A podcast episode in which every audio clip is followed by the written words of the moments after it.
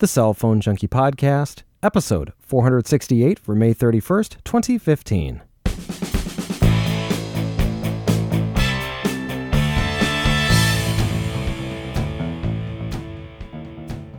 Google makes multiple announcements at I.O. Apple releases its first Watch OS update, and Android Auto Explained. My name is Mickey Papillon. And I'm Joey Kappas. Brought to you each week by the Cell Phone Junkie podcast application, available now for Android, iOS, and Windows Phone 8 for $1.99. Well, we are back after a week off, our first week off in two years. I have successfully traversed the 3,000 miles across the country from Silicon Valley out to Washington, D.C.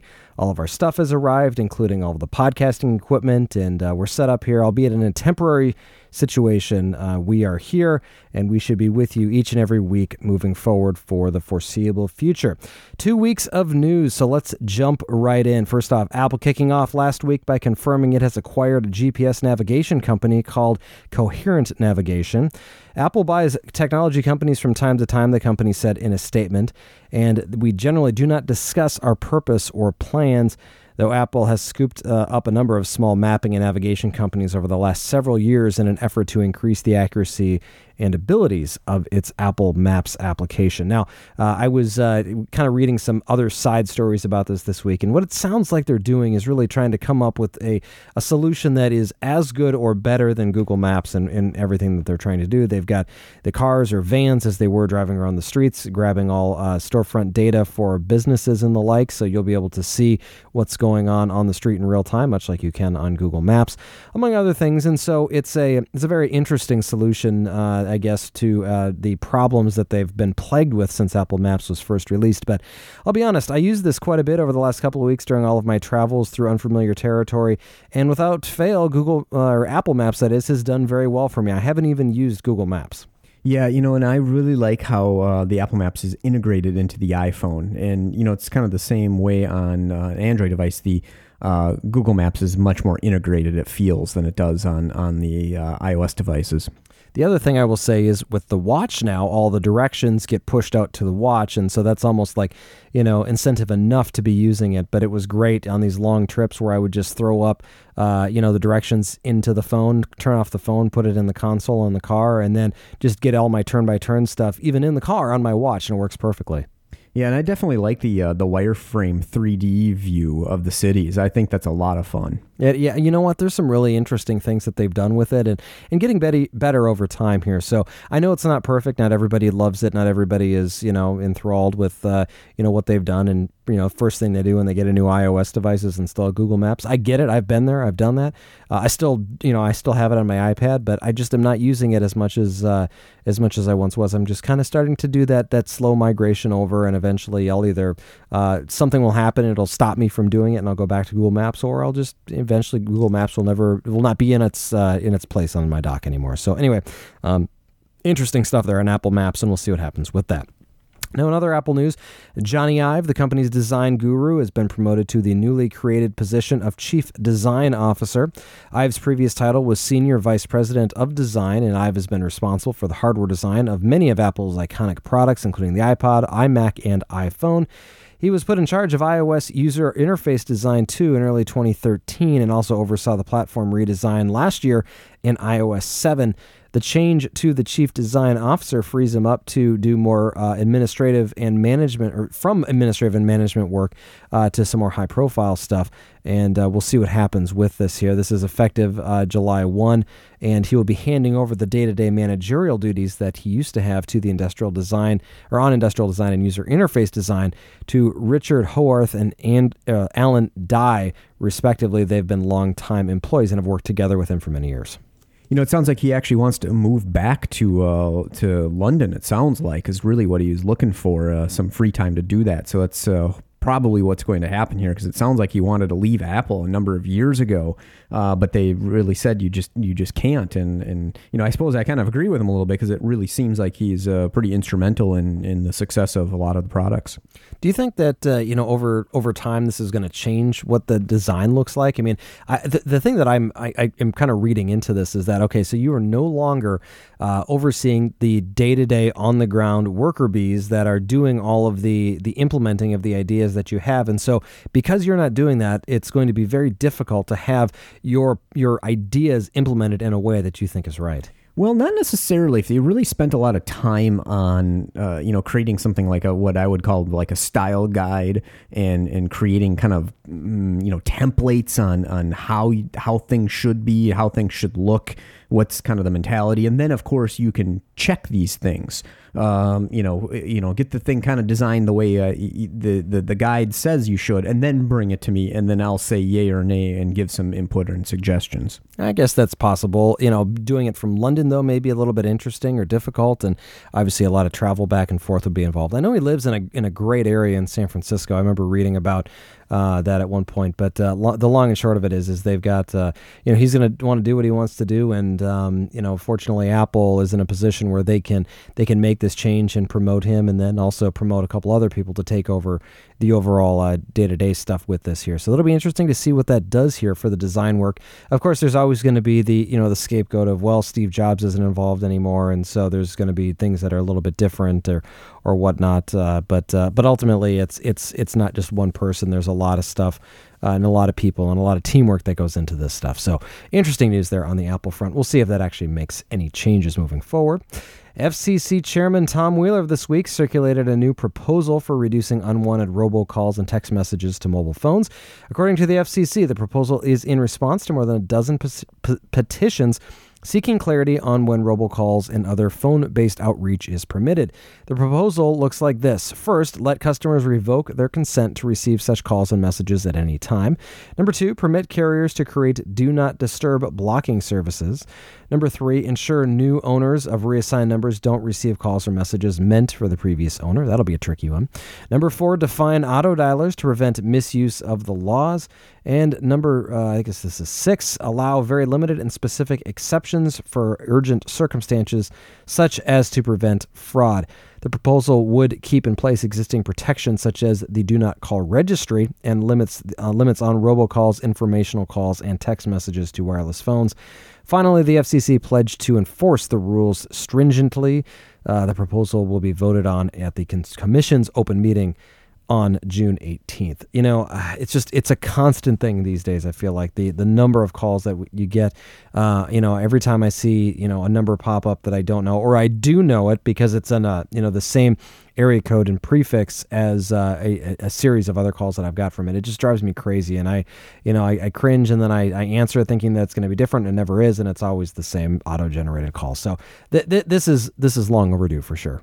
You know it is, and and we've had some protection here. You know by the um, by those really old laws or, or you know re- regulations where it was you know the huge penalty for calling unsolicited to mobile phones. That's that's what has protected us. But these uh, you know these people get away with it because they can just do it in such huge quantities, and they've got you know uh, you know they can hide behind a lot of technology. It can, and you know, ultimately, it's it, They can enforce it all, or they can they can set all these rules as much as they want, but until it gets enforced and there are some monetary uh, fines or ramifications for what it is they're doing, it's just not going to change. So we'll see what happens with that. Yeah, and it really kind of comes down to the carriers being able to block it is really what I think a big big aspect because they can see those the robocalls coming in in a big huge batch, and then they know that it's uh, it's not uh, legitimate. Yeah, that's that's a good point. The other thing is, is you know when you talk about robocalls, sometimes robocalls are legitimate. When you talk about like emergency services, school phone dialers, and stuff like that. I mean, there are certain certain things that will uh, be okay. But I bet you that the, the the the sheer quantity of even legitimate robocalls is probably a tiny fraction of what these uh, you know the, the bad ones are. Yeah, that's a very that's a very good point. Moving on to carrier news, AT&T recently said some of its retail partners are going to have to offer only AT&T Next plans starting tomorrow, June 1st. Retailers like Walmart have national footprints, uh, but the change is only being made at some locations that AT&T would not name. AT&T will continue to offer contracts at company uh, company-owned stores as well as via its website, telesales, and other third-party retailers. They believe customers prefer to have a choice, and they said while many of its customers are moving to Next plans, which break up device payments over time, some customers still want subsidized handsets and don't mind signing up to get them. The change is being made by some of AT&T's retail partners, but does not represent a change in strategy for them. The next plans were in response to T Mobile's simple choice plans, which forego contracts and break up device payments over time. On, Ver- on the Verizon side, Verizon last week announcing the one year anniversary of its XLTE service by expanding coverage into six additional markets. XLTE is now available in Marshalltown, Iowa, Madisonville and Owensboro, uh, Kentucky, Traverse City, Michigan, Meridian, Mississippi, and Martinsville, Virginia. Verizon's XLTE coverage is available in more than 400 markets. It combines the 700 megahertz AWS spectrum with uh, to boost its capacity of its 4G network. Verizon says it has more than 40 XLTE capable devices. Verizon this Tuesday announced a change to its Edge equipment installment plans. Beginning uh, today, Edge customers will need to pay off their device in full before they can then upgrade to a new phone. As always, customers can initiate the Edge payment plan with no money down, followed by 24 equal payments to cover the full retail cost of the phone. Customers will then be able to upgrade at any time once the device is paid off, and they'll be able to keep the phone. Uh, before the weeks this week's change, customers were able to upgrade after they paid off just 75% of their old phone, but they will have to wait and had to wait at least 30 days from the time of the purchase before uh, they had to turn in the old phone. Verizon said customers may donate or recycle their old phone towards credit of a new device if they wish. Edge installment plans are available to Verizon's post and prepaid service plans. Sprint last week said its direct to you home delivery and setup service is now available to all customers in Kansas City, Chicago, in my, and Miami. Sprint initially launching the service in those markets in April, but limited it to existing customers. The expansion means any potential customer in Chicago, Dallas, and Miami may schedule a Sprint house call.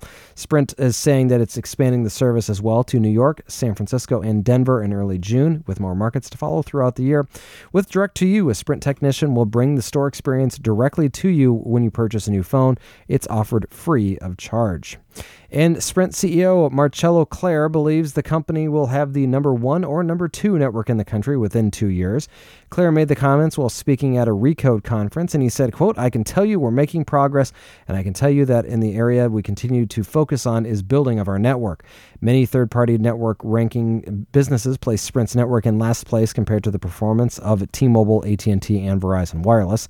Claure says Sprint has already made some improvements and notes the company has deep resources thanks to the majority owner SoftBank. He has spent a lot of time with SoftBank chairman Mayos, Masayoshi Son in order to create a viable network improvement plan. Claure has also helped stop customer losses. Uh, while he, when he joined Sprint last year, Sprint was losing close to 700,000 customers per quarter. In the most recent quarter, they added 1.2 million customers. And he said, I think uh, the patience is doing well now. Uh, Claure said the, the patient is in stable condition. Oh, that's what he's saying. The patient is in stable condition. He did not provide specifics on Sprint's plan, but the company does have large spectrum holdings in 800, 1900, and 2.5 gigahertz bands. Uh, many of the devices now access LTE in all three bands, which Sprint markets as Sprint Spark. So uh, we'll see what that actually means if they can actually pull off this. We're going to be number one or number two. It's uh, going to be a big uphill battle for them for sure. It is. I mean, they've said this numerous times, and, and maybe with the new management and the new money but backing them, they actually will implement uh, a network that's uh, going to, you know, really be good for the customer. Well, and it's you know everyone loves to to you know root for an underdog, but they also love to to you know I don't know why, but we all like to watch failure. Like we we just like to watch companies not do well, and I don't know what that is all about, but um, it's just kind of inherent. And I, I I do wish them luck in this, and and hopefully we'll be talking very differently about them here in the next couple of years because it would be nice to have them as a I'll just say a more viable option than I think they are today for most customers. In T-Mobile news, Deutsche Telekom executives last week indicated that they're still evaluating the best path for T-Mobile US while looking at the best way to improve profitability. Deutsche Telekom owns 66% of T-Mobile and attempted last year to sell the company to Japan's SoftBank. T-Mobile has gained more than 8 million customers in the last year.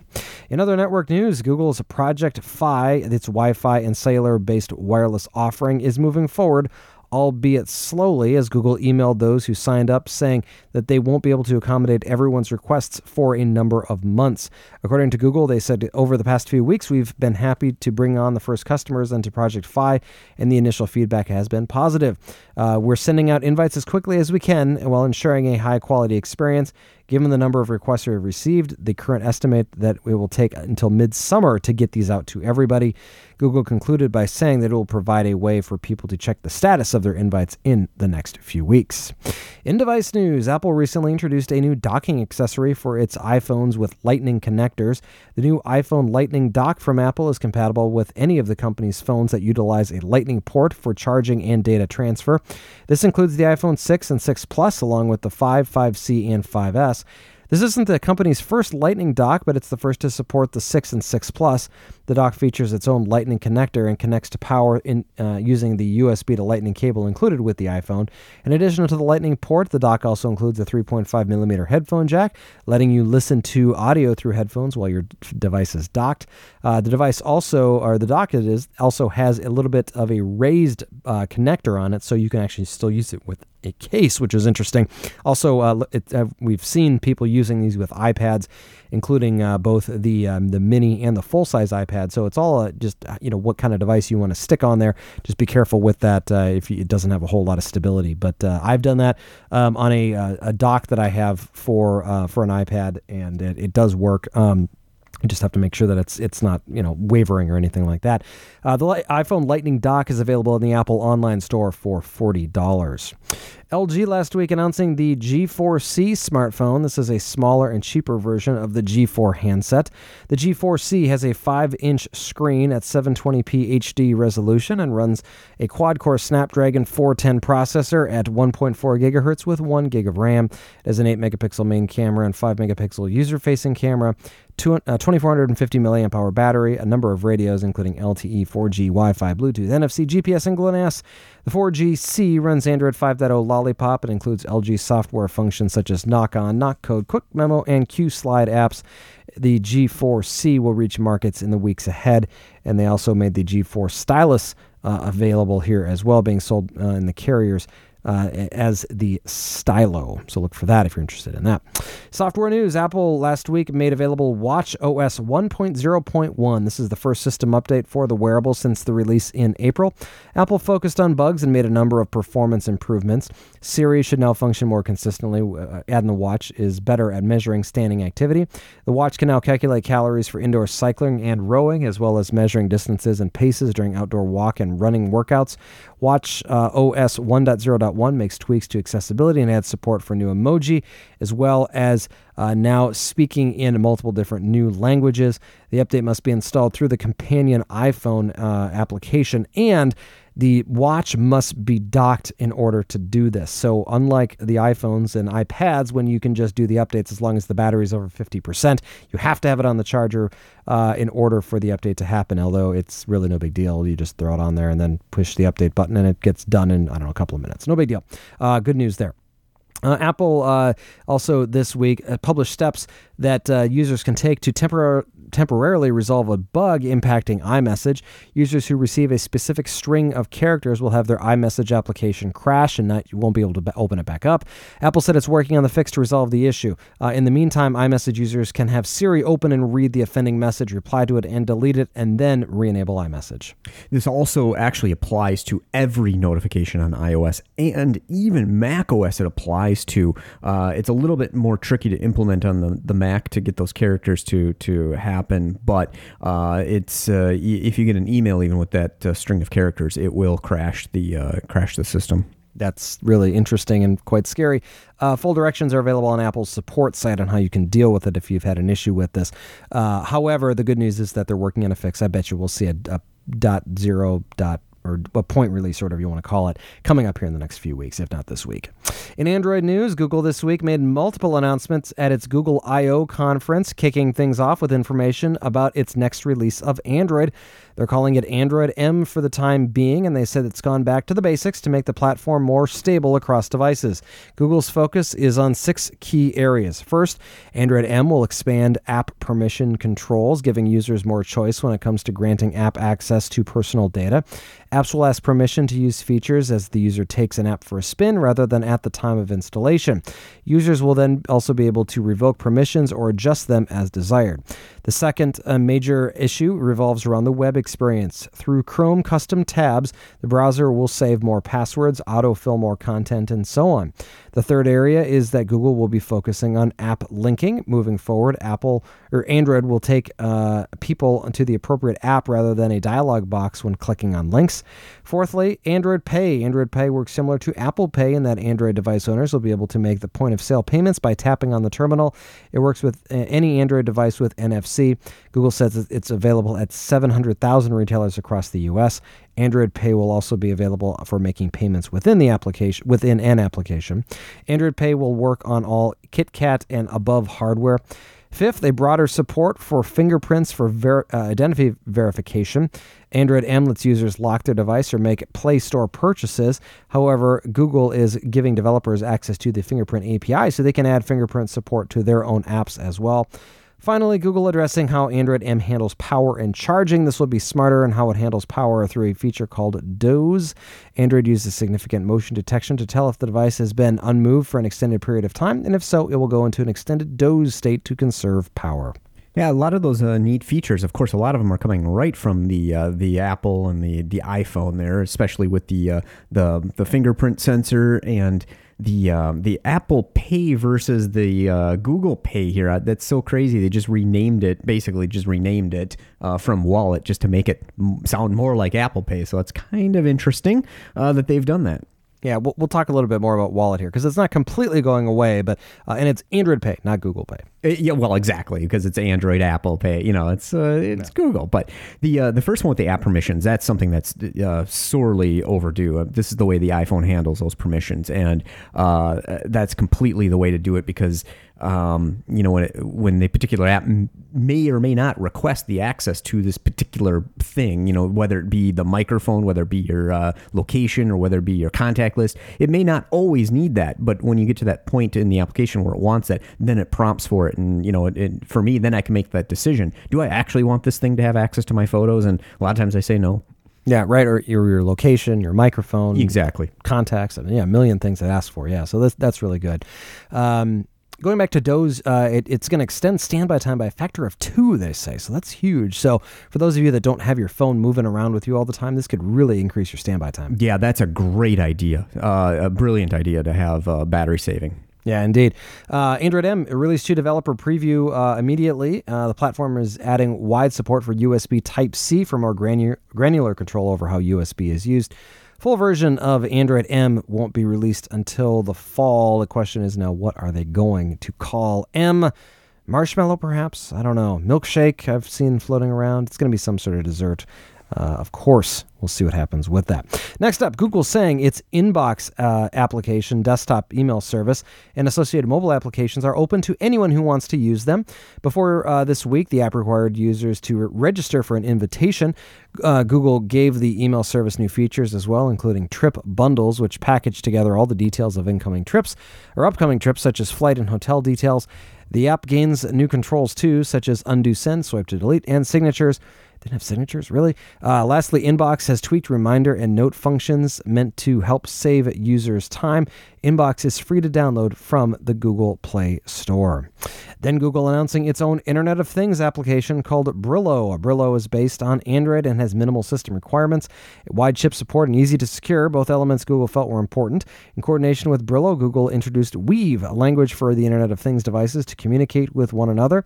Google says Weave uses schemas uh, to or language templates to communicate basic actions back and forth. Weave functions across platforms and offers developers APIs for incorporating with their own apps. Google says that the Brillo UI is easy for consumers to use when it comes to setting up their connected devices. Brillo will, will arrive in preview form during the third quarter, and Weave will be formally uh, fully formed by the fourth quarter. Google showing off an improved version of its Google Now service that is more context aware and able to help generate useful information immediately. Google used an example with a messaging application in which the recipient was asked about dinner reservations and dry cleaning. With a long press of the home key, Google Now instantly generated basic information about the restaurant referenced in the message, phone hours, uh, phone number of hours, reviews, and a reminder to pick up the dry cleaning. Google said Google Now will tap uh, on tap will arrive with Android M later this year. Now, one of the most buzzworthy announcements of the week, Google announcing Google Photos, another attempt to help people get a handle on their photos and videos. Google wants Photos to serve as a user's central repository for all of their photos and videos and make it easier to manage them and edit them, as well as to share them and save them, uh, save the ones that matter.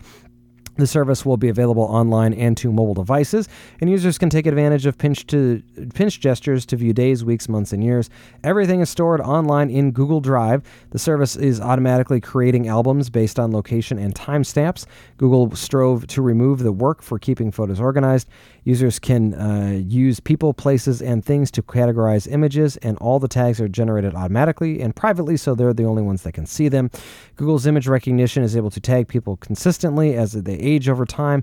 Photos also has powerful search tools and allow the ability to find specific moments in time. Uh, the search supports albums, movies, storyboards, animations, soundtracks, and editing. You know, these uh, photo services are really what's going to define uh, people's allegiance to their devices or the, the, the ecosystem, really, because once you get these large photo libraries, you can't move them. It's just it's impossible to. So this is really going to be a, uh, a, a major feature, just like the, the the new Apple's photo is is. Yeah, so there's there's a couple of things to keep in mind with this. So um, Google Photos is offering unlimited storage for full resolution photos and 1080p HD videos the photos, though, are only up to 18 megapixels. So if you're using a DSLR or you happen to have one of those camera phones that's got a crazy megapixel uh, rating on it, then you may not get full resolution photos. So keep that in mind. Um, that said, 18 megapixels is, is pretty solid. I have chosen uh, to start working on this, but um, uh, th- there's some interesting stuff on, on, on the reason why. Uh, but I know, Joe, you've got a comment on this here. Yeah, I was just going to say you can buy uh, storage for more of the, the 1080p and it's you get, it's a plan. I don't know if they've completely announced the uh, the pricing yet, but it sounds like they're going to have that available. Well, it, it's Google Drive, so it's it's all of the, the the pricing that you would expect with Google Drive, which I don't remember the exact amounts, but um, let's just go with the one that I remember, which is one terabyte, and one terabyte will cost you ten bucks a month. So depending on what it is that you're trying to do, uh, this could absolutely be something that you could do. Now, here's what I did. So I I've been using uh, a number of different services to back up photos over the last number of years. And I happened to find myself in a position uh, a couple of years back where I had a, uh, a, a device that I was using, a Google device, and I got some free Google Drive space out of the deal. And so I started to move my photos over to that. Um, and ultimately, I found it to be, and this was kind of about the time that Drive was coming around. Oh, I know what it was. I bought a Chromebook, um, and that Chromebook um, gave me a bunch of free storage. And then I bought a, a Chrome box, and so that pushed my service uh, use or my, my my available storage well over a terabyte. So I said, all right, I'm all in on this. Moved all my photos over, which I believe is somewhere around 400 gigs, somewhere in that in that range. And uh, that 400 gigs is still in Google Drive, and I don't under I don't know quite yet how this is going to work because I haven't been able to figure out if they're going to credit me the storage for all of the photos that I have already up there. If I have to move them over, and this is probably actually what's going to happen. I have to move them into the Google Photos folder now that I think about that. And once I get them in that folder, then I'll be good. Here's the cool thing though. So uh, I had been using Google Drive to back up my photos, and I've been testing that out over the last two months. It's working just fine. I'm happy to report. I'm, I'm very, I'm about ready to, to drop the Dropbox upload that I have as kind of a backup right now. Uh, but here's here's what was great. So I was able to once I installed Google Photos, turned off the photo backup on the Google Drive application and just switch it over to the Google Photos app because because uh, otherwise it, I've got duplicates and I actually have an issue now because I've got a bunch of dupes. Um, but uh, but either way, uh, then when you go into the Google Photos application, I can see every photo that I've uploaded into Google Drive, meaning my entire photo library of everything in this like scrollable thing. And like on the phone, it is every picture I've ever taken in one app, just scrollable. It is perfect. I, I was f- going back, Joey, to pictures of you and me from back in 2001 and 2000 as we were out doing the things that we were doing 15 years ago that no one on this show wants to know about. Um, but it was it was it was crazy. I was I was just I was super impressed at how it just easily integrated all of that stuff. So I've got to figure this out on how I can uh, uh how I can kind of consolidate all of this because I've got kind of photos floating all around now. Yeah, you know, and and then in just this past couple weeks here, I've had to deal with a ton of old photos, and I'm like uh, you know, Apple Photos is great here, but that's only what six months now. I've got yeah. history in there, and now I'm, I'm I was trying to find some old pictures, and and the other night I was looking for one particular picture. I don't even know what it's from, and if I had something like that, I could probably have found it. But uh, right now, as it stands, I've got folders, uh, you know, just folders and folders and folders on the uh, on the uh, on the server here, and it's just impossible to find a particular picture.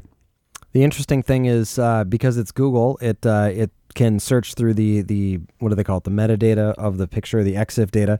And so I typed in Chicago just as because I wanted to look at uh, to just to see how it was because I don't visit Chicago all that often.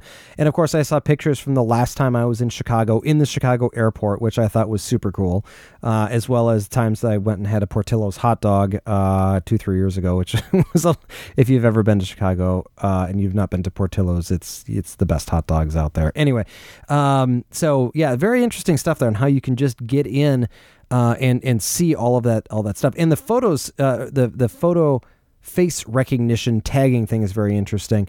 Um, it's pulled together a bunch of people and it's fairly accurate. Um, it pulls together cars too, so it can like recognize your cars, and so you can see if you take a lot of pictures of your cars, you can you can see all those together. It's kind of kind of interesting. So um, I'm very excited to move forward with this and, and play around with it. I'll be very cautious with it though. I don't like to make these big sweeping changes with all this precious data. Um, backups, backups, backups. You have to have backups of all this stuff. Don't just jump into to something and move all of your stuff over and expect it to uh, to not be any you know not to have any problems with it. So anyway, very cool stuff there with uh, with Google and their new Photos. So this is finally what I was expecting from Google as far as a Photos organization tool, and I think we're we're we're ninety percent of the way there now. Google next demonstrating a new feature of Google Maps that will allow it to work when the device is offline. Users will be able to save maps on their device ahead of time for offline access.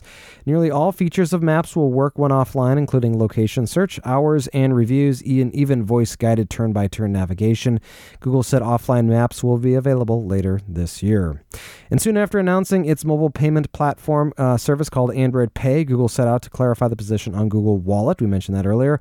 The company is working on a new version of Google Wallet that's set to arrive later this year.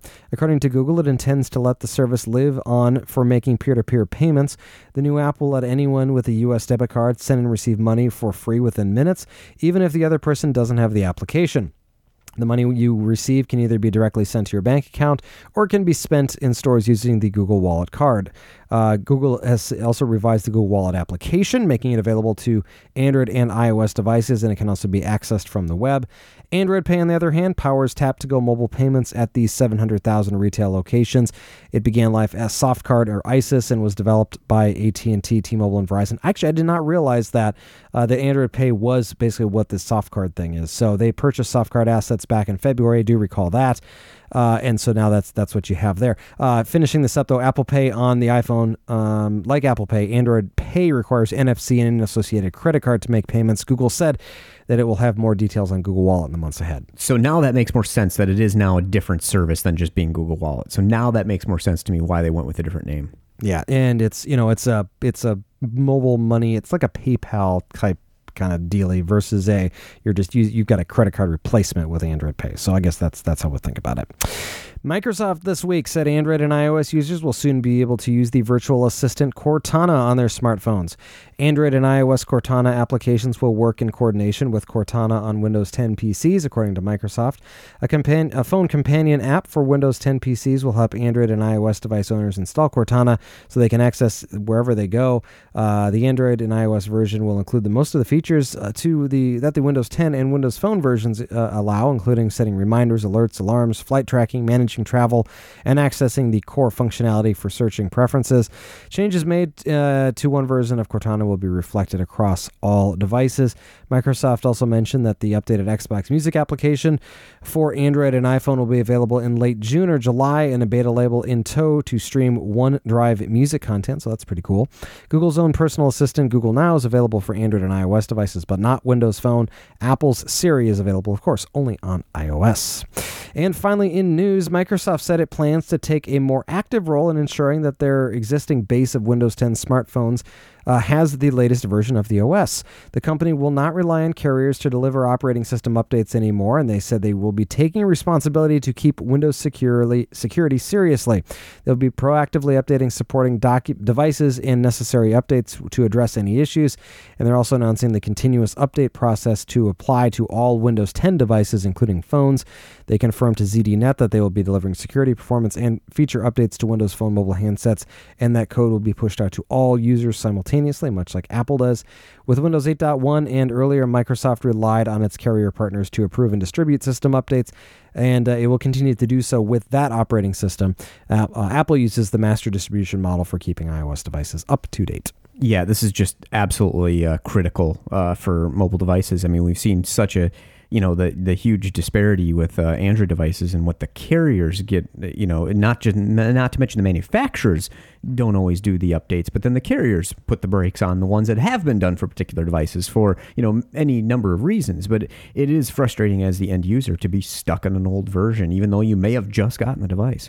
That's right, and that that is kind of the key is that you may have a one of the top of the line latest devices, and just because that carrier or that OEM isn't uh, dealing with uh, you know dealing with getting stuff out quickly, talking to you Verizon, uh, then you may be stuck for quite a while. So yeah, good news here for Windows 10 mobile devices moving forward.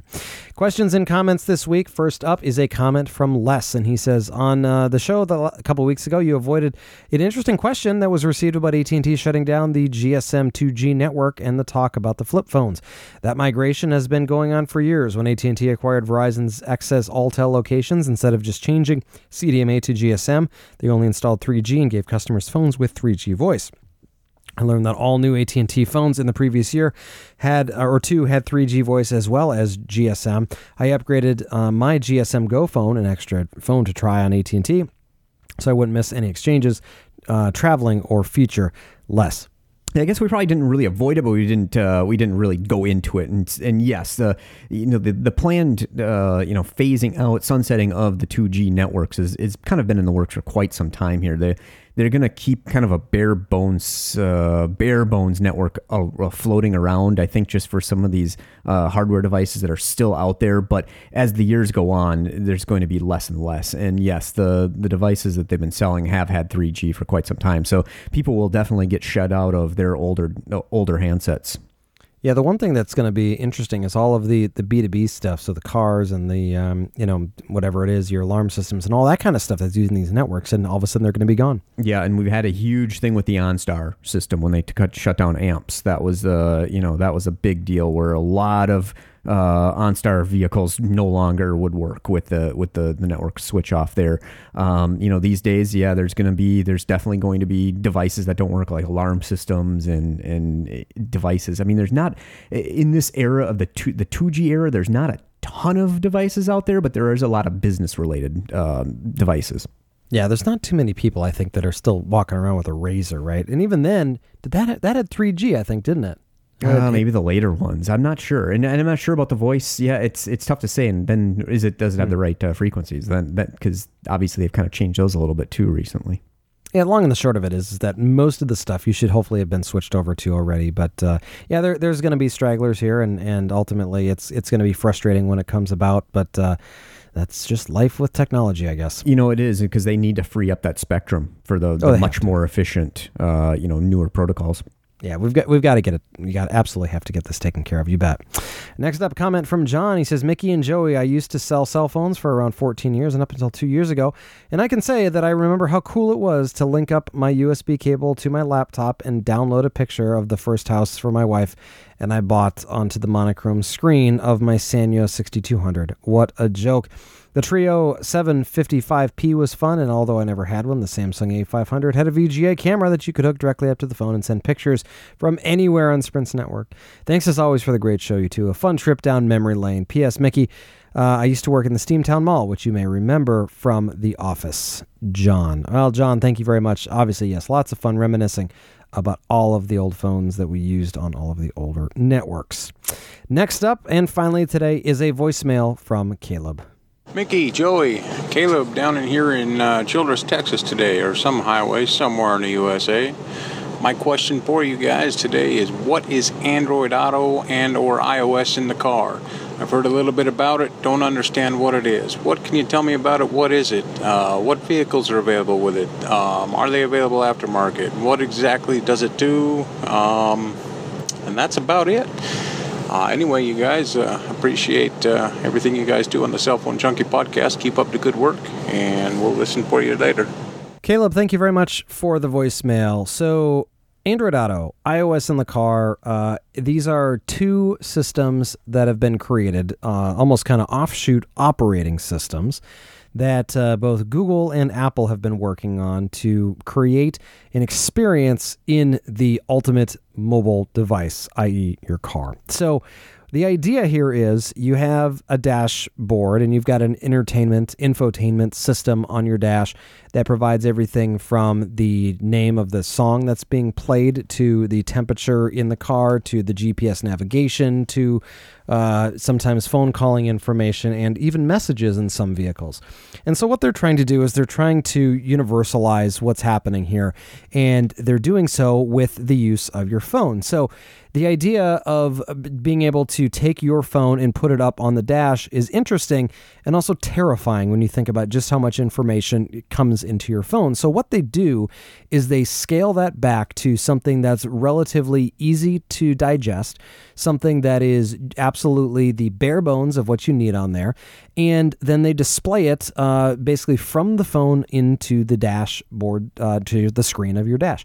And uh, that information, uh, in in the case of these services, includes phone calling, and, and it's it's simply phone calling. Uh, it's if you you can go in and you can find somebody's name, and then you can dial their name.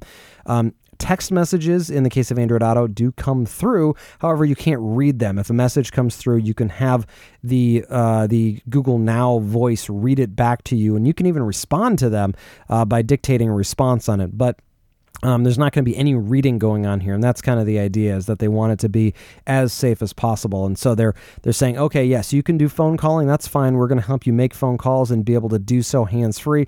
We're going to be able to do text messaging, but that's going to be hands free as well uh, uh, yada yada yada. So uh, all of this stuff is very interesting, uh, and, and, then you then you say, okay, well, what else can you do with it? Well, you can do um, you can listen to music, and you can do music listening through uh, the music that you have stored on your phone, which a lot of people do. You can use streaming services, such as in the case of uh, the iOS in the car, you have obviously the iTunes Radio and your iTunes all your music in there. In the case of Android Auto, you have your Google Play and the, the streaming music that you have on there. Then you've also got services like Spotify and uh, and others that are going to be including themselves and uh, getting, I guess, authorized or certified by these different uh, OEMs to make sure that this, you know, they can offer an experience for you as well. MLB is another one I just heard is uh, coming to Android Auto, which is pretty cool. So you'll be able to listen to all of your baseball games uh, through there and uh, be able to do so just with the app that's on the screen. So um, what vehicles is it available for? Well, there's there were a number of announcements this week of different uh, cars that were including this here, um, but it's it's essentially uh, you're going to see this in in cars from every manufacturer from both of these platforms in the next couple of years. The real frustrating thing is is that uh, you know the the the CarPlay was announced back in 2013.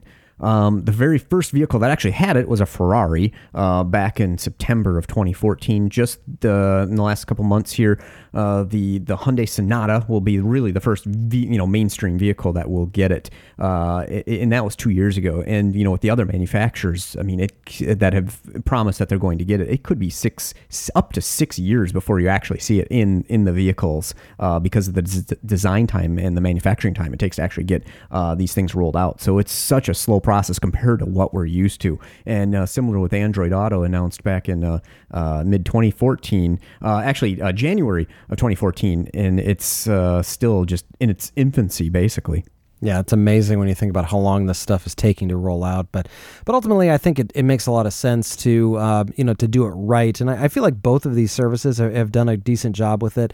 Um, aftermarket wise, yeah, there's going to be aftermarket decks that are out there that because obviously people don't want to buy a new car just to have a new feature. Yeah, we already have a Pioneer and some Alpines have CarPlay in them. So there's a couple of those units available. Just do a quick Google search to find those particular models.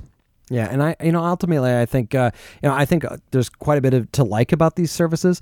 Um, I happen to have a car that has a lot of this stuff already integrated, and and that's that's not to say that it's perfect because it certainly is not. Um, but uh, you know, for the most part, I can control my Bluetooth audio. I can, you know, send and receive phone calls. I can actually do text messages as well. So there's some nice stuff there. Well, what really this provides to me, it it, it really makes a a difference in if you're changing vehicles if you think about it, where let's say you rent a, a Chevy and you drive a Ford, but you can use CarPlay in both, guess what? The the the system is going to be the same for your interface. You know how difficult it is to use some vehicles. Like if you go to yeah. an older BMW iDrive, it's changing the radio station. You have to be an absolute uh, you know genius and know the system in order to do that because it is not intuitive at all. And this is the kind of thing that makes me think, uh, you know, obviously there's still going to be the vehicles interface there as well, but this will help you when you're uh, changing vehicles.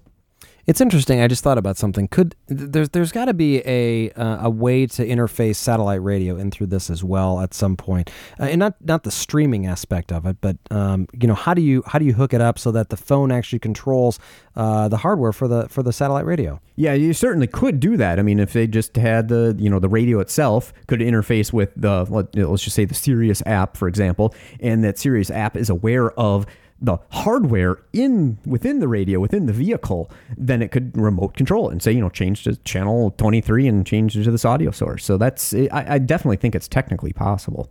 Interesting. Yeah, I I just had another thought too. You have to plug it in every time you get in. This is this is all done over a wire, so it's you know even if you're just going you know a, you know a mile down the road or something like that if you want it to to to you know to interface with all this stuff you've you've got to deal with that. So um, you know it depends on how much you, you commute how much time you spend in your car. Uh, I know for some people that means that's a lot of time uh, for others not as much but uh, you know it is just something to keep in mind is that it, it is going to require plugging in the phone to the car every time to get this stuff to work. And who knows what that latency is going to be? Probably not very much. I could probably watch a video and figure that out. But it's it's. Uh, but anyway, there's just these things you've got to think about. So, uh, Caleb, hopefully that answers that question for you and and what it is, what it does, and and where you can uh, find out uh, you know a vehicle that you can get that has it included. If you have any questions for us, we'd love to hear from you. Send us email to questions at thecellphonejunkie.com or give us a call, 650-999-0524. Again, 650-999-0524. We'd love to hear from you with any questions or comments that you may have. Joey, thank you very much, as always, for your time. We'll talk to you later. Thanks for listening. For more information about the stories you've just heard, visit us at thecellphonejunkie.com.